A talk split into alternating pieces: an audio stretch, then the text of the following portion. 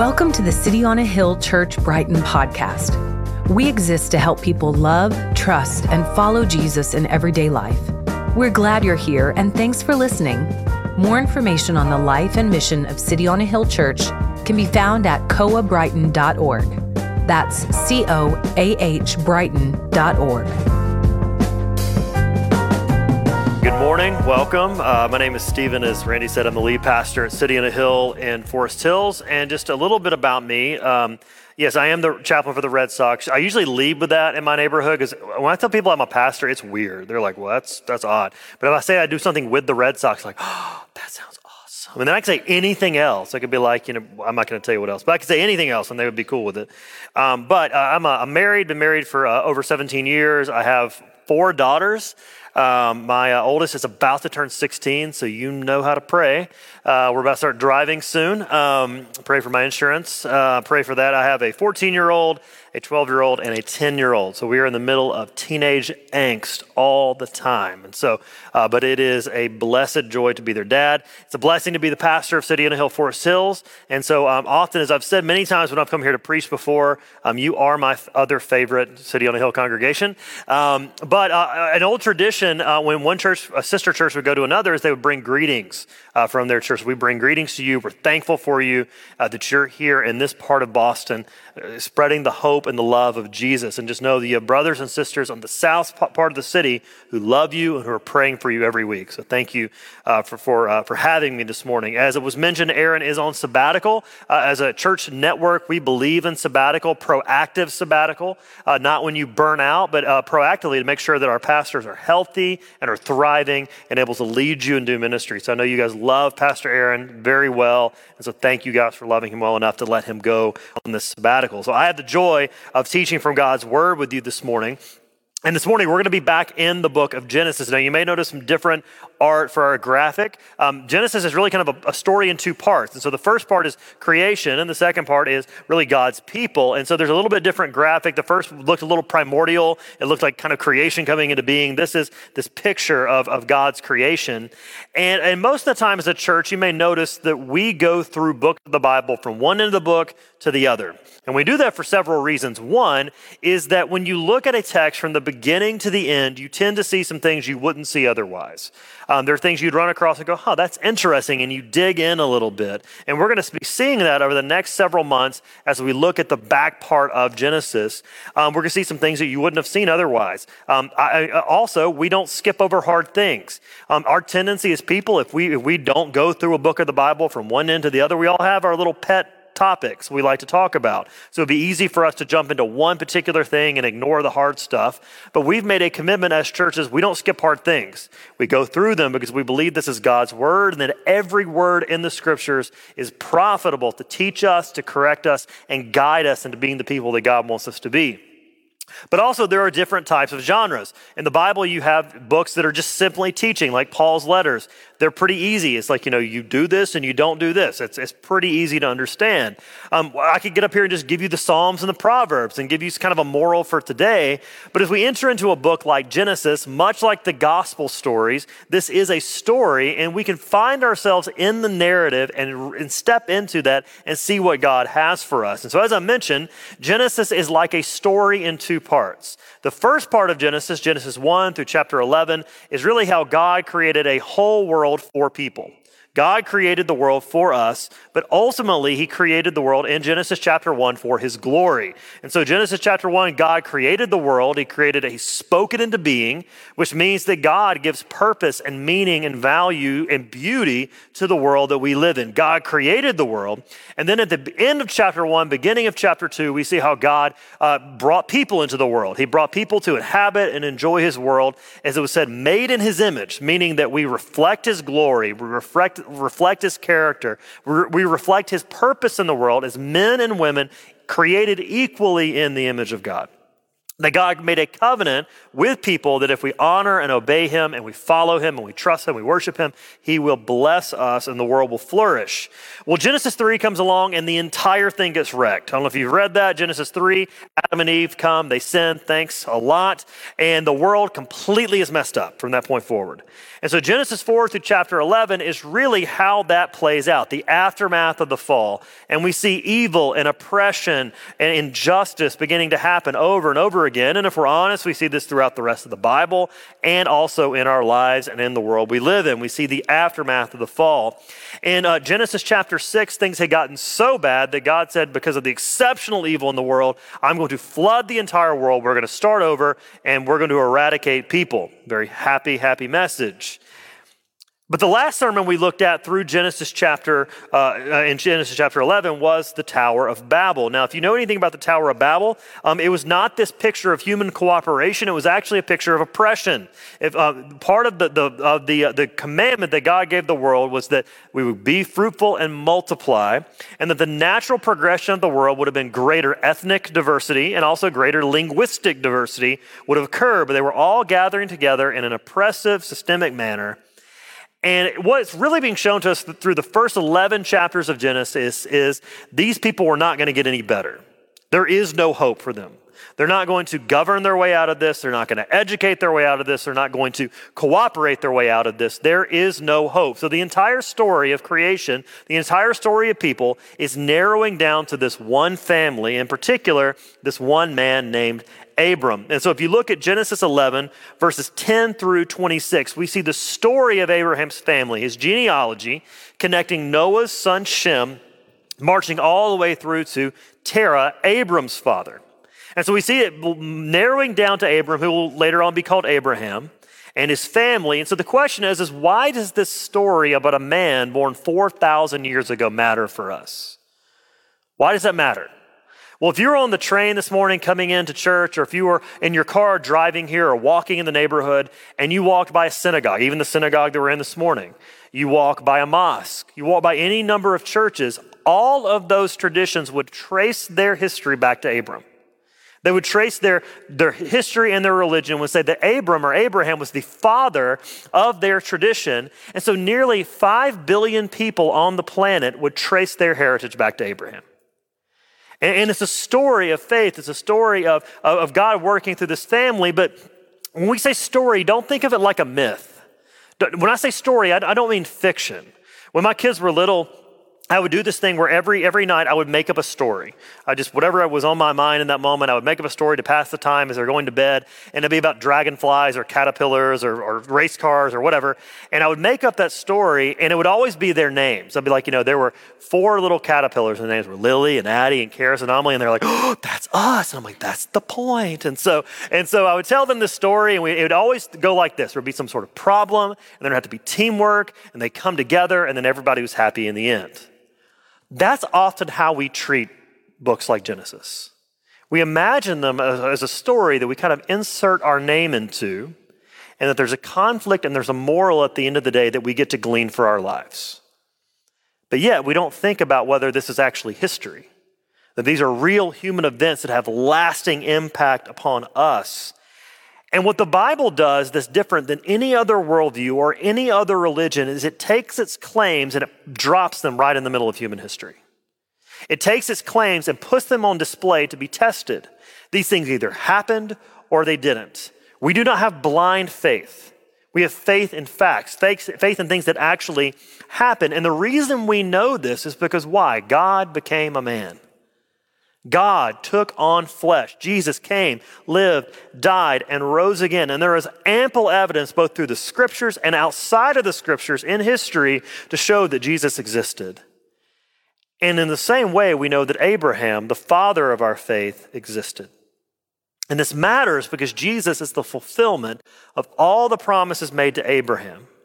And it matters because in a world full of evil, in a world full of oppression, a world full of injustice, God made a way. He promised Abram, Abraham, he, he promised that he'd give him a family.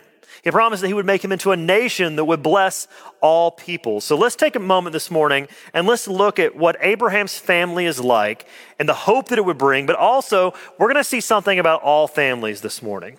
And the first thing we see is that family is a mess. Can I get an amen? Amen. How many of you went home to be with your family over the holidays? Okay, probably at varying degrees of enjoyment. Some of you probably got the question like, well, have you met anybody nice at college? If you're young, you know, when are you going to have children? When are you going to get married? Like all you get all these questions for family. Some of them not very enjoyable. Some very enjoyable. Some of your families are probably pretty messed up and pretty broken. Uh, there's this movie called Four Christmases uh, where Vince Vaughn and Reese Witherspoon, they're, they're married and they hate Christmas. They're trying to get away for the holidays. They get caught on camera and they end up having to go to four Christmases because both their families are divorced. And Vince Vaughn has this family where like everybody's macho and redneck and they're like putting him in a headlock on the floor. I pray that wasn't your Christmas, but sometimes our families are an absolute mess. And in the same way, Abram's family was a mess. If you look at them, you look at this genealogy, you look at the end of chapter uh, 11, verses 27 through 32, they seem like a pretty normal family. But once we start peeling back some of the chapters to come, you're going to realize they are a hot Jerry Springer mess. You're going to see some things in Scripture that these are not things you need to do. These are just things that happen to people. We often say that there are things in the Bible that are prescribed that you should do and things that are described that you shouldn't do that just show the things that were broken. We're going to see a lot of described stuff here in the next coming month, a couple of months. His family was a mess. But some of the brokenness wasn't things that they did, it was just part of living in a fallen world.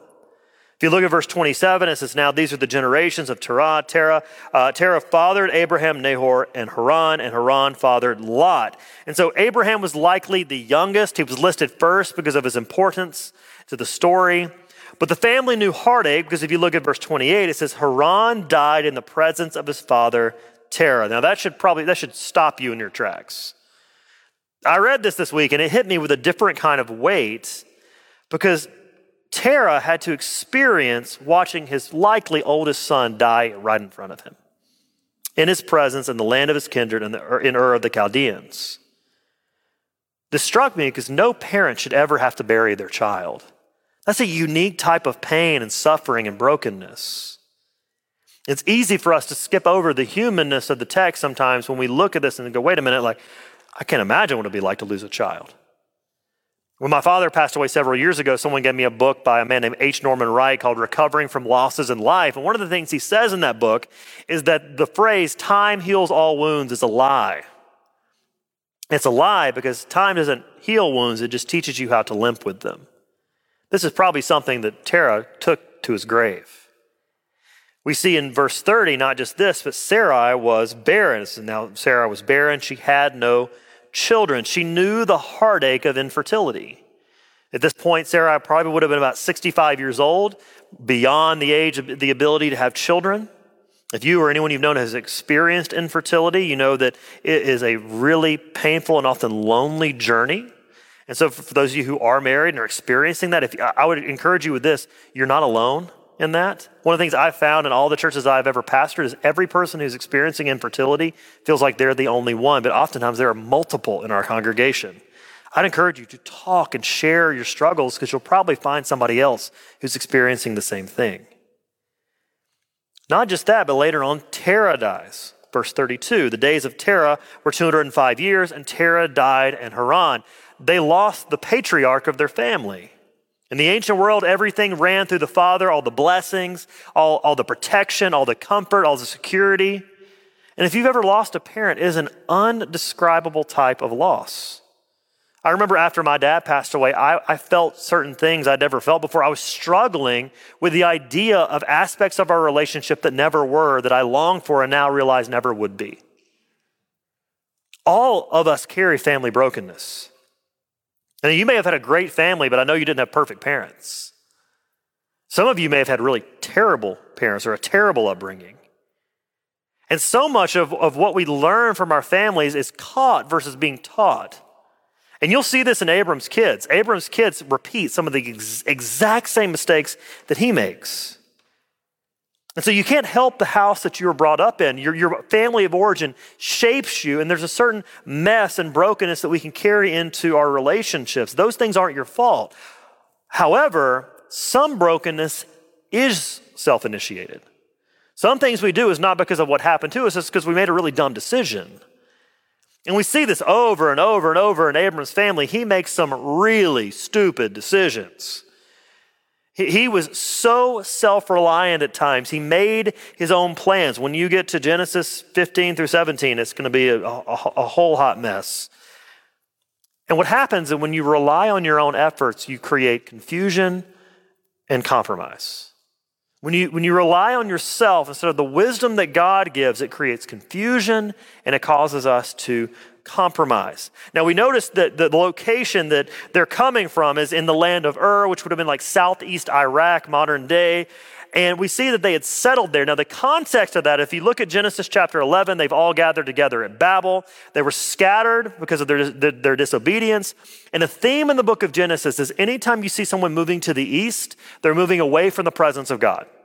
So, so they're moving away from the Lord. They're, they're wandering. They're, they're relying on their own plans moving away from him. But we also see them beginning here to, to sort of wander back. They're wandering toward Haran, which would have been to the northwest. It kind of wasn't really toward Canaan, it was in the general direction, but they got detoured. And we don't know the reasons of why they did so. Uh, could have been that Ter- Terah got sick and they got stuck there. It could be that, you know, that they just lost focus. But one thing we do know from Joshua chapter 24 is that Abram's family had begun to worship other gods.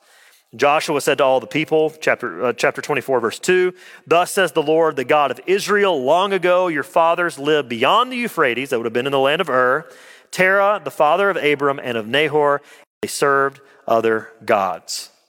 We see the mess of this family as threats to the promises that God had given them. We see these, these threats that, that, to, to, the, to the promise that God would make a nation out of them and make a people and make his name great and give them a land. And these threats seem to be things like barrenness and, and that other people occupied the land. Chapter 12, verse 6, the Canaanites were there. You know, if you want a, an apartment in Boston, you can't just knock on the door and say, I need you to move out. Like there's a process and a lease and a deposit. Something's got to change there. It seems like a barrier. Israel's continued unfaithfulness. So, how, how do we know that God is going to work through this family? Is that while we fail, God remains the same. He never changes, He never fails. He overcomes all the threats and the barriers that we see to the promises He provides. And we can see, all of us can see ourselves in this family. This, we've, some of us have experienced loss or heartache this year. Maybe there's familial brokenness that's been generations of, of brokenness.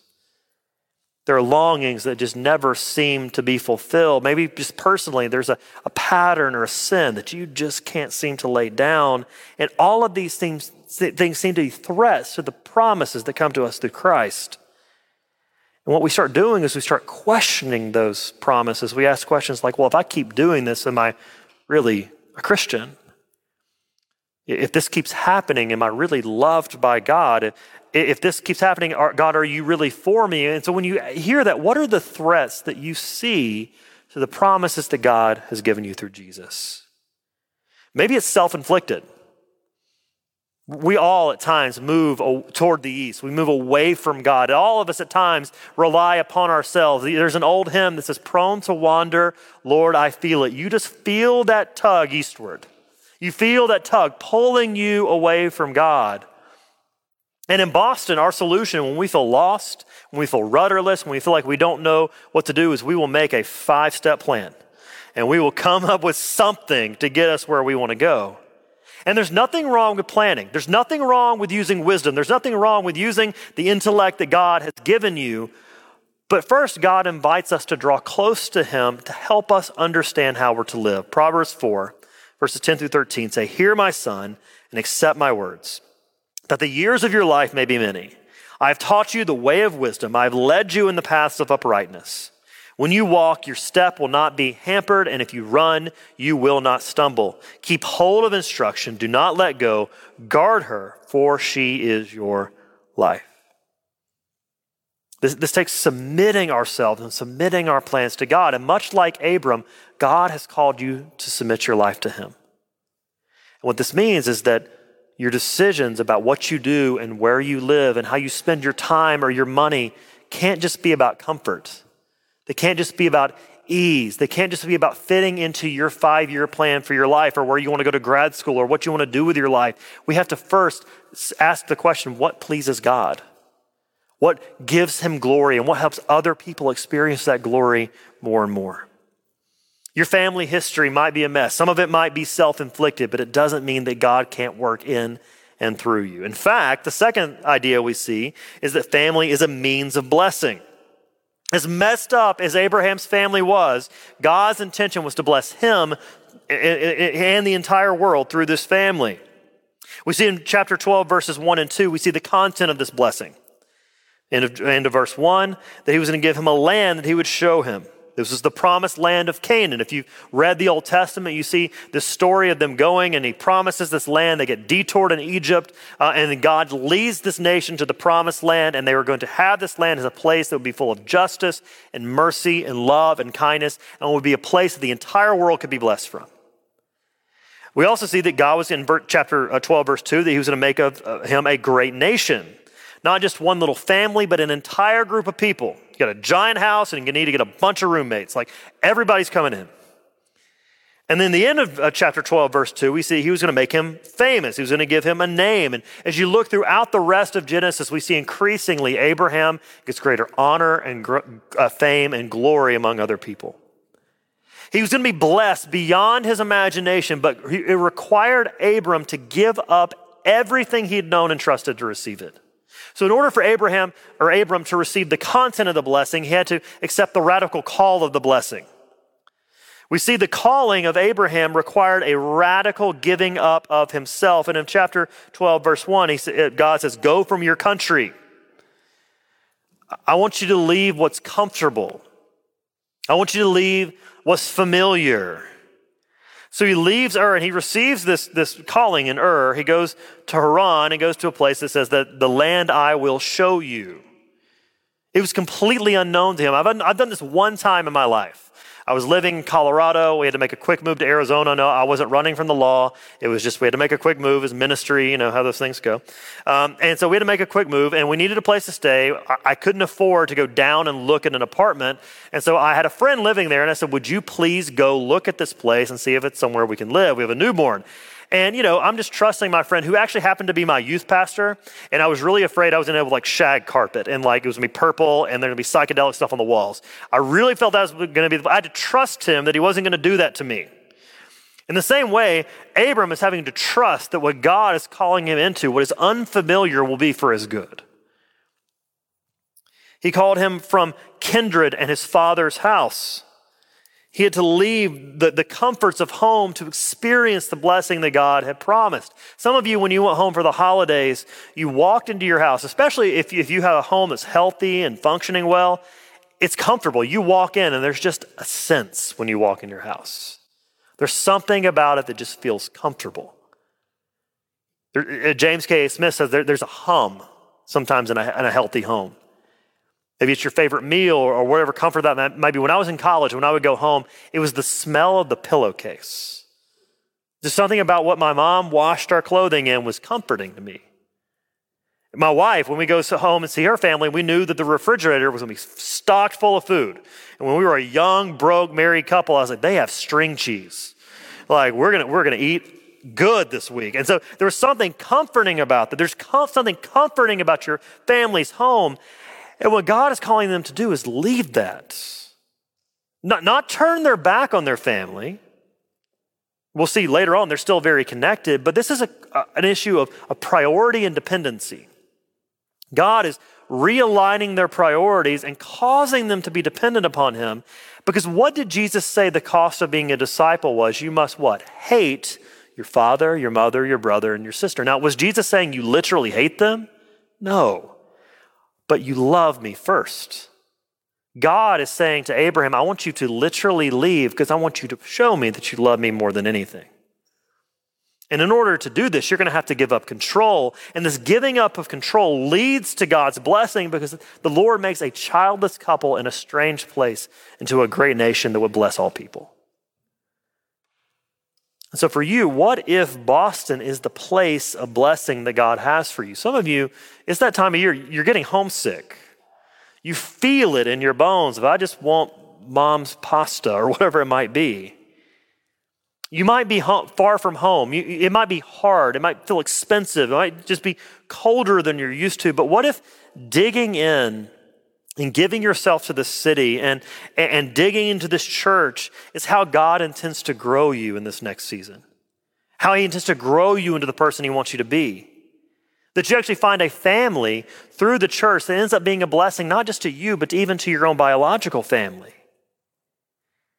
This also means that you don't have to have a great biological family, that you can also be a part of one called the church. And this has an impact on every relationship in your life. What did Jesus promise? He said he would come and make all things new. And this means he longs for flourishing and healing in places like your family so that maybe God can repair the relationship with your parents that's been a struggle. Or that you could love your spouse or your kids in the way that Christ loves the church and the way that God treats us as a father, that your family could begin to resemble grace and forgiveness and mercy. And it means that anybody can get in on this blessing. Submitting ourselves to God in His call changes us. Tim Keller says that the call of God is so powerful, not only do you have to have it or your life is a dead end, he says, I don't care how nice a person you are, but it also transforms you no matter how bad a person you are. The last idea is this lastly, family is meant to be a blessing to others. God did not want to just bless Abram in, right there in Ur or in Haran so he could raise a little, some nice little idol worshippers who were just good citizens. That's not what he wanted to do. He wanted to create a people who would bless all people. And he says this at the end of chapter 12, verse 2. He says, I will bless you and make your name great so that you will be a blessing. And in fact, the blessing that God had put upon Abraham was tied to others' fortunes. Chapter 12, verse 3 I will bless those who bless you, and, and him who dishonors you I will curse, and in you all the families of the earth shall be blessed. What did that blessing look like? What, what were they called to do? If you go back to the very beginning of the Bible, very beginning of Genesis, what did God tell Adam and Eve to do? He said, I want you to, to be fruitful and multiply. What did he tell to Noah after the flood. I want you to be fruitful and multiply. I want you to make the world a place of justice and mercy and not evil. I want you through your family to be this symbol and this example of the love and the grace and the mercy of God. And I'm going to say this, and, and look, I'm not anti family as I say this. I think one of the worst things to happen to the church is the Western idea that a family is just, just a mom, a dad, 2.3 kids, and a dog. This picture of the family as this closed, impenetrable circle that nobody else can get into. I think that is one of the absolute worst things to happen to the church because in the ancient world, the family was communal. It was mom and dad and grandparents and aunts and uncles, and not just that, lots of other people that got brought into the family too. And if you look at the Old Testament, this was the type of family that Abram became. It says later on that they added all sorts of people to their family chapter 12, verses 4 through 9, we see that Abram obeyed God's call and he went forward. He left the land. He praised God. He worshiped him. He built an altar. He was setting out to do this, to, to be a light to the nations. This is what he told Israel later in the book of Isaiah. To be a people holy and set apart, to be, to, to be loving and kind and live their lives for the flourishing of others. And when you see God's people at their best in the Old Testament, they do this. And when you see God's people at their best, they're always bringing other people in. What happened to Naomi when she lost her husband and she was experiencing bitterness to the point that she renamed herself Mara or bitterness?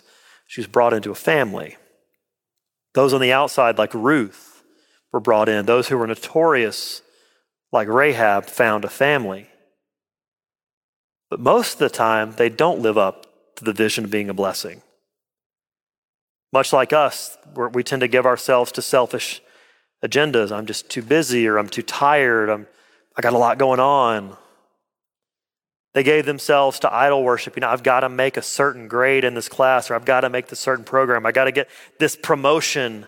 I got to got to be successful. I've got to find comfort. Or they're just so focused on themselves. What about my time? What about what I want? But God intended for a family to be a blessing to the whole world, and yet they didn't live up to that calling. So, how does God bring this blessing ultimately into the world? How does God bless all people through Abraham and his broken family? We know that God never fails at his promises. If you look at Matthew chapter 1, who does it say Jesus is the son of? Jesus, the son of Abraham. God sustained and used this family through the generations to bring the Savior into the world. And much like Abraham, we see Jesus left his home. Jesus left the side of the Father. He came into our world to make us his family through his work on the cross. He did so for the exaltation of his name through his life, death, and resurrection. So, how do we become a blessed people? How do we respond to Abraham and this calling? The first is we have to have faith like Abraham. Abraham is an example of faith. And he shows us the nature of faith. The faith is not just simply believing, but faith is trust that leads to obedience. John Piper says of this, he says, faith in God's promises, or today we would say faith in Christ, who is the confirmation of God's promises, is the way to become a child of Abraham. Obedience is the evidence that faith is genuine. We don't want to have faith that just says we believe, but faith that actually places our trust in Christ. When you think about the fact that your sins have been forgiven, do, do you lean on that? Do you, do you trust in that? Or do you still oftentimes try to outwork your guilt? Or are you placing that all at the feet of Jesus? So we have to have faith like Abraham. Secondly, we have to consider what you need to leave behind for the joy ahead of you. What are the things that you continue to cling to? The things you continue to trust in that God is asking you to lay down and reprioritize for the greater blessing to be found in Him. And then lastly, seek to be a blessing as part of a greater family. You have a joy in being a part of this church. I often talk to people in our, in our church about how finding a good local church is really hard and it doesn't matter where you go. And so when you're thinking about your decisions that's coming up here, maybe some of you are wondering, do I stay in Boston? Do I go somewhere else? Make this the priority. Don't make it a job. And say like, where's the people of God that God wants me to be a part of? Maybe he's calling you to take a job in another city. What's the church you're going to be a part of when you go there? But, but seek to be a, a part of a greater family and see the blessing that God has for you through the local church. Let's pray.